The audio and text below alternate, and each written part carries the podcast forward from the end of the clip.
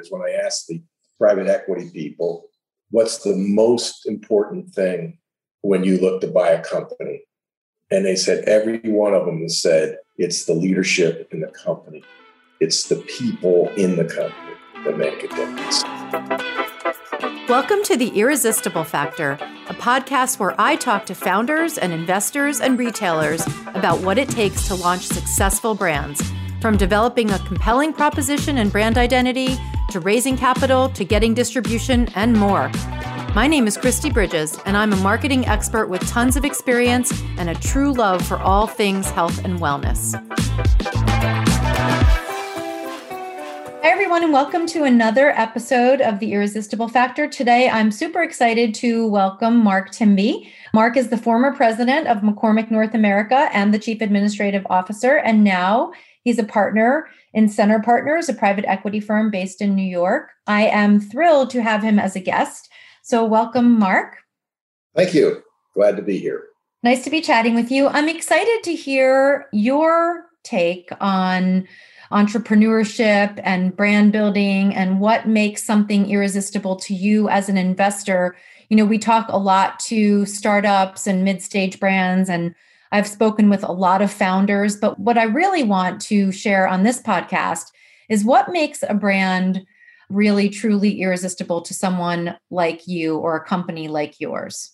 On the private equity arena, you know, we would look for unique brands, ones not necessarily the largest brand. In fact, often it's not the largest brand, but a unique and different brand from the market leaders that has a distinctive target audience that really likes the product or loves the product from that end. I also look for names that help reinforce that brand and are somewhat unique in their branding because I think that helps differentiate you from others. So we look for, just like anybody would, you know, good brand, solid brand, but something that's a little bit different and something that can be grown. And growth would come in a couple ways. One would be distribution opportunities. Many private equity companies are very good at bringing in professional salespeople, experience, a lot of experience with top customers. We have contacts at Walmart, at Costco, all the big players, and we can help bring unique brands to market. But the key is it's got to be unique, it's got to be different, it's got to have a differentiation of some sort. So, like what size brands are you guys interested in? At what point in a brand's life cycle? Not not super super early? Yeah, so if you look at it, the world of as I understand anyway, you would have venture capital. Mm-hmm. And venture capital would work on startup brands and ideas, concepts perhaps, and maybe they have the prototype there and they're trying to expand that from there. But they may not have a lot in sales, it may not have a lot in profits, and that and a venture capital company often will make investments, they'll get a very large percentage of the company going forward. Okay. The private equity space, where we look at companies that have sales and have earnings. Okay. So we'd normally be looking at businesses that have, you know, ideally at least $5 million in EBITDA and mm-hmm. 40 to $50 million in sales and that have significant growth potential. As I mentioned before, either through distribution opportunities or, you know, online selling opportunities, online platforms are very good. I mean, how far along are they in leveraging Amazon capabilities to grow a brand? Because we can bring in skills that would help that.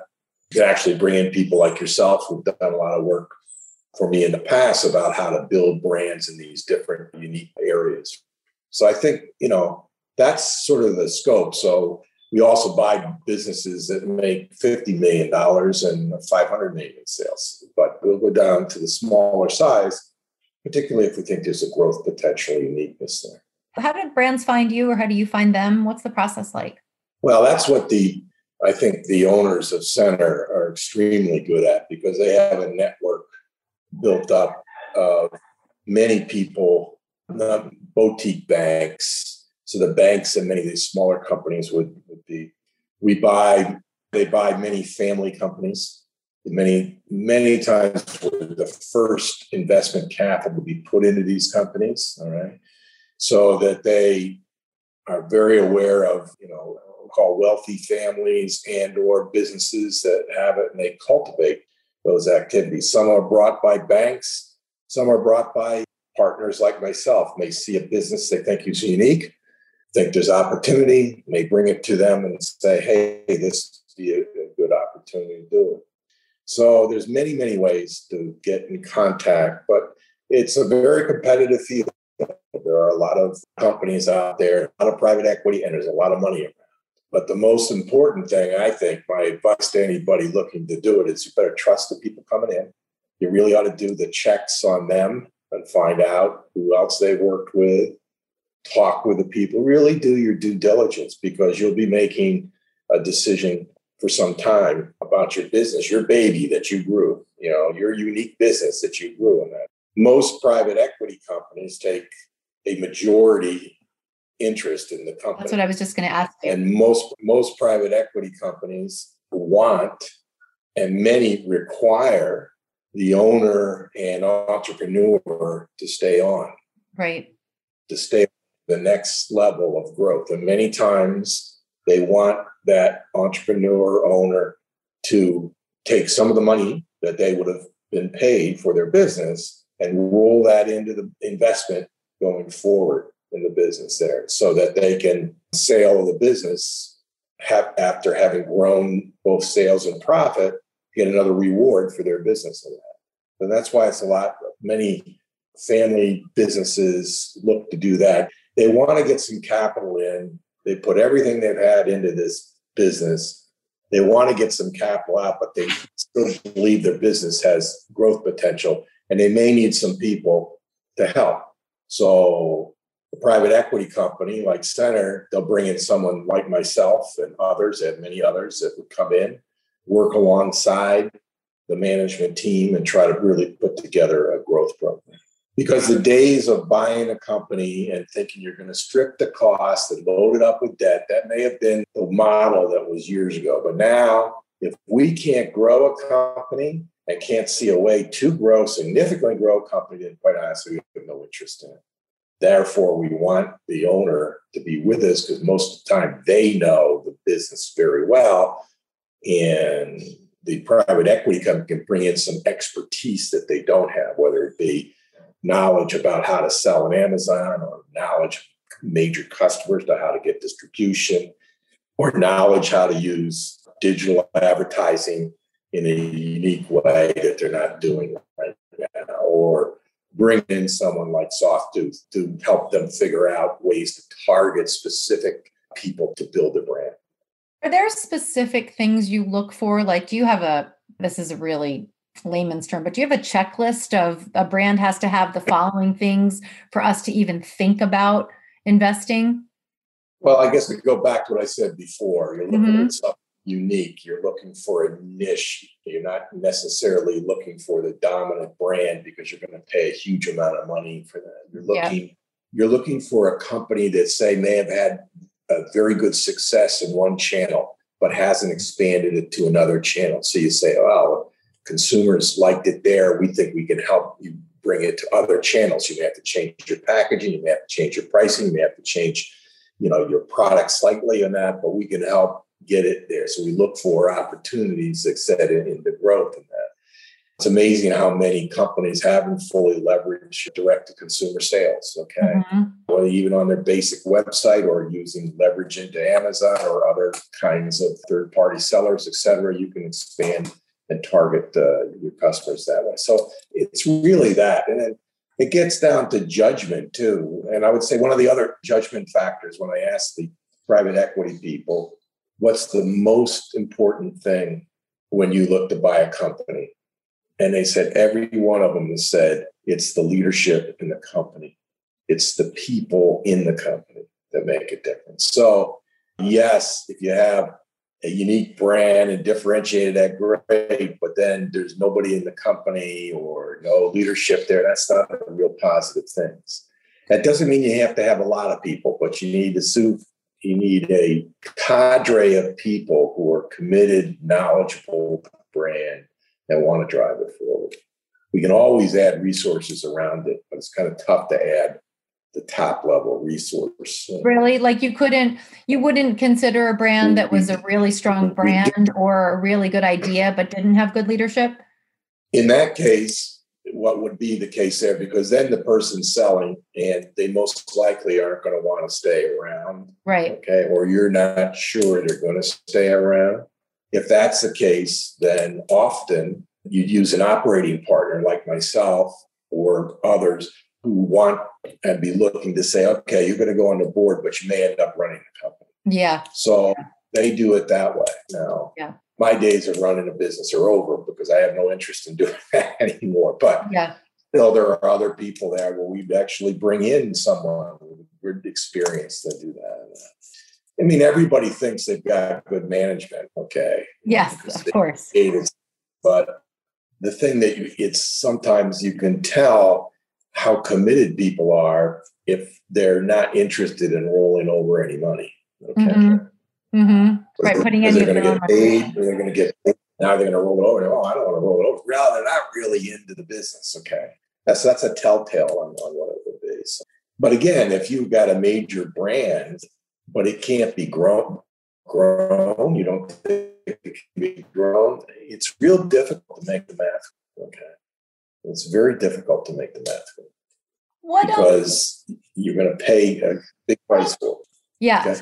So there's a lot of private equity money. There are a lot of startup brands, but it still seems really competitive. Is it? Oh, it's very competitive. There's so much money out there chasing. The return on the deals that have been have been coming down. Mm-hmm. Huge private equity companies are getting into smaller and smaller deals. Really? That, my advice would be you really have to have comfort with the people. Yeah. When I decided to join Centre, because usually as an operating partner, I can only be in one private equity company. And you might say, well, why is that? Why can you only be with one private equity company? Well, because if I work for multiple private equity companies, they could end up looking at the same deal, yeah, the same opportunity. Yeah. So how do I get in the middle of? So I was advised this before I started, and I said, okay. I did due diligence, and I talked to two or three people who had worked with Centre Partners, and each one of them said is that they're honest and trustworthy, and that's the most important thing, particularly as a operating partner because you could be putting yourself at some sort of risk and not know about it with people that because i'm not the most sophisticated financial person you know in the business and, i'm not bad at it but that's not my uh, so i want to be in with people i trust you know on it there and i've been not disappointed at all in that, in that area so there's a comfort factor if somebody's looking to go with a private equity people you better be able to think that you know, I think I could go out and have a beer with this person. I could go out and have a drink and enjoy them. You're going to be spending a huge amount of time with them. And you better have a sense that you like like and can work with them and they're going to bring some value and that you're going to be respected and all that. There are plenty of people who come in and they're usually the ones that don't get it, who are a little bit arrogant, they know everything, they've done everything. You know, you see that coming in there. My advice is don't do that. You probably know your business better than they do. They may know a lot. They're not going to know your business like you know your business. And when you make a deal with someone, what's it like to get going? Like what happens to a brand when they first start working with you guys? Well, I, I, would say the first thing you do is do no harm. Okay. Mm-hmm. So the first thing you do that out and you try to understand what do you know about the brand? What research do you have on the brand? Many of these smaller companies don't have the research. I mean, I'm used to having lots of different research for the different brands there. And that's where, you know, there's sometimes some knowledge you may not have, but you should go find it. So during that time versus changing the brand, you know, I would use a program like your iFactor to help me give me some insight into the brand before I go to changing things. So I say the first thing you do is, you know, like anything else, unless there's an urgency that needs to be done with something right away. The first thing you got to do is make sure you know the people. You got to install your financial controls. You know, you got to build rapport with the people. You got to understand what gaps you may have, the people you need to hire in, and what you need to do. You need to develop a brand and growth plan. How are you going to grow this plan? Now, before we go into a company, we've already done a five to 10 year growth plan. We figured out in our minds what it is we're going to do to grow this brand. But that was our minds with some input from the owners, right? So the real message is say, okay, here's my plan. Does this make any sense? Okay, what did we miss here? Or is there something that's just wrong in that? So you, you go through a process of trying to figure out what you got to do. Because once you've decided where you got to go, you got to execute quickly. That's one thing yeah. about property. You, you have to move. Time is money. You got to figure out where you're going to go and you got to accelerate and you got to get it done. But it's worth the time to figure out what you want to do with it. That's interesting. I like that first do no harm. It's interesting to think about because I think the there are probably some firms that come in and want to change everything right away. I would imagine that happens also. Yeah, I think there are some that would end up doing that, but I think that you know we've all been around brands and didn't understand the essence of the brand. And the next thing you know, you do something you didn't realize. Yeah. You change the packaging from glass to pack to plastic because it's cheaper. And then you say, oh, I saved this money.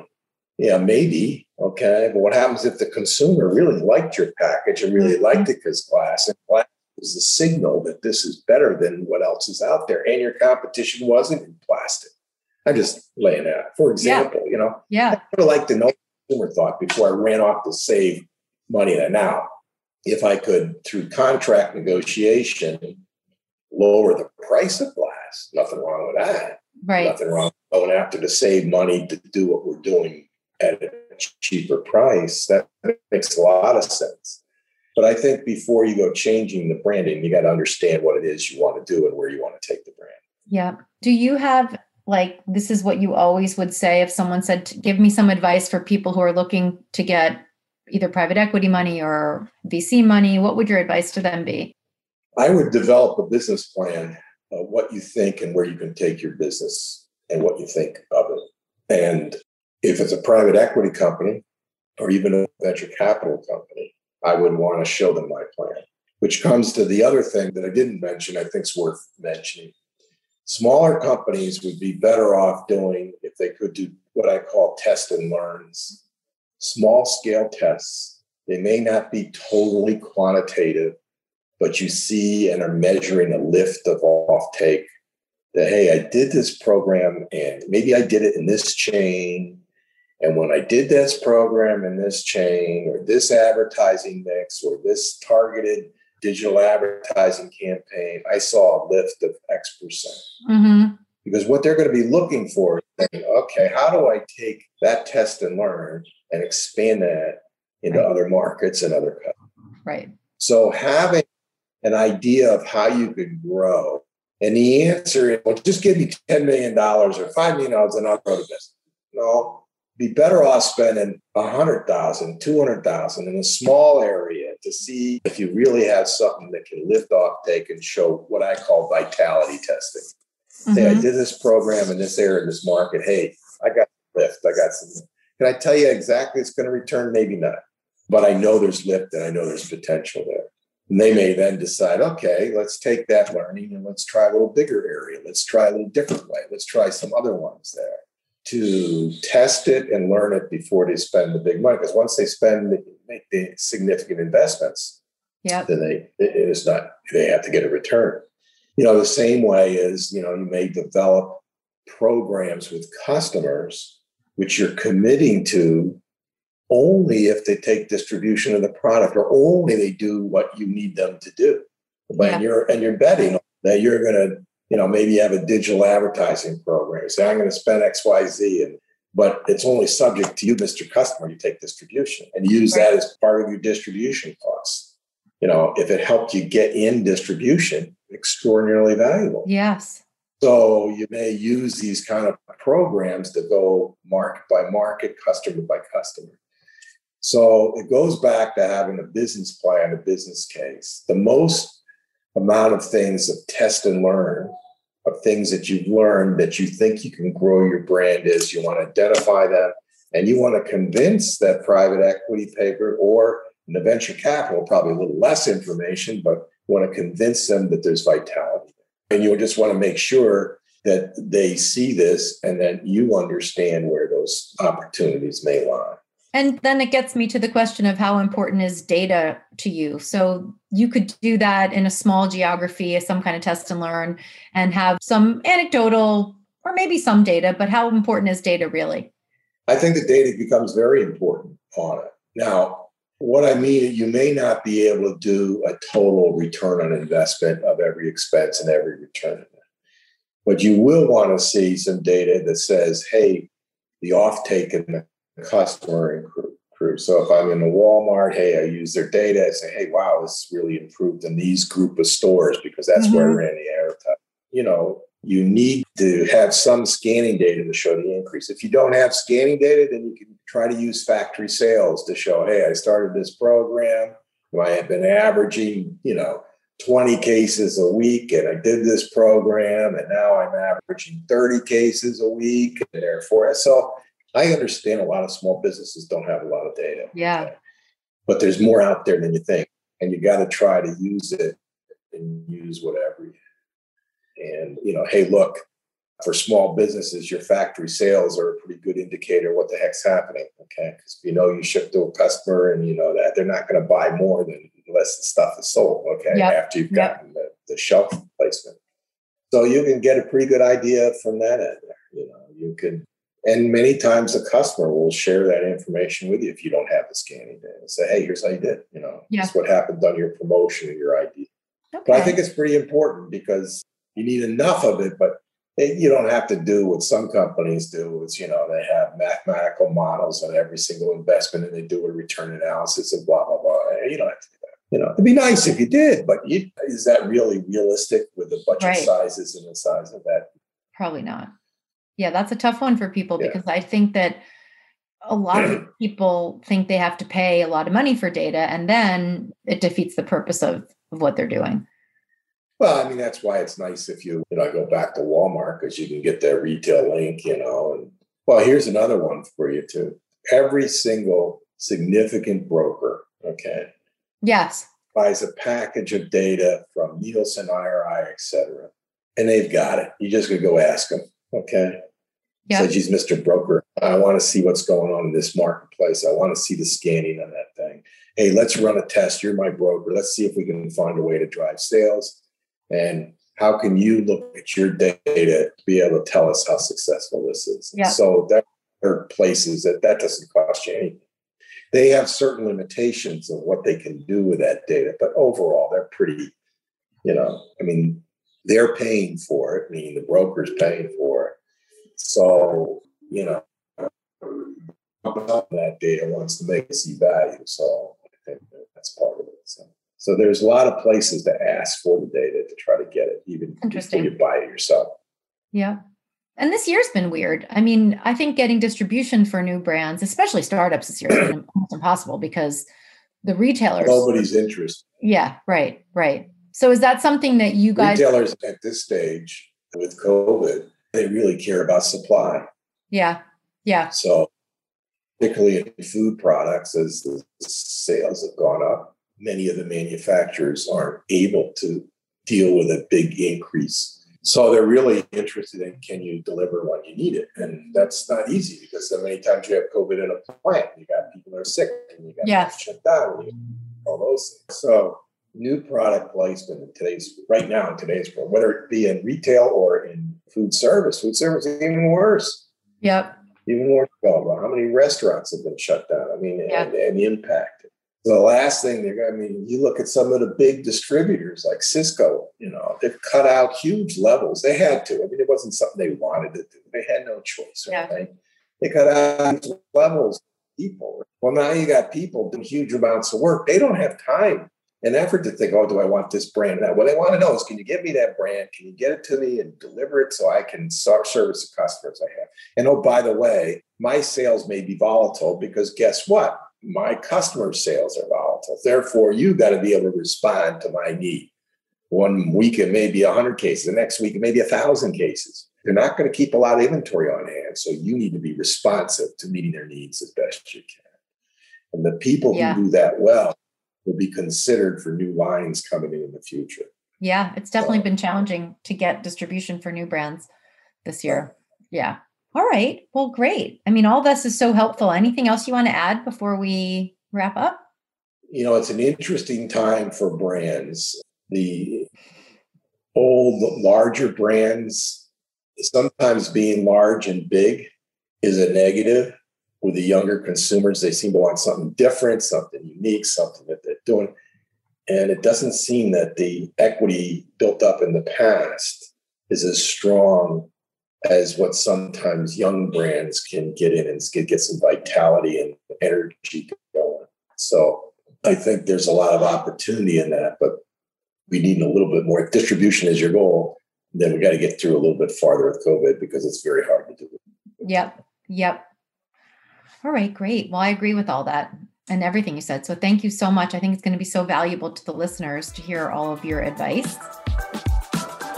Thank you for listening to The Irresistible Factor. I'm Kristi Bridges, and I can't wait to see you next Wednesday.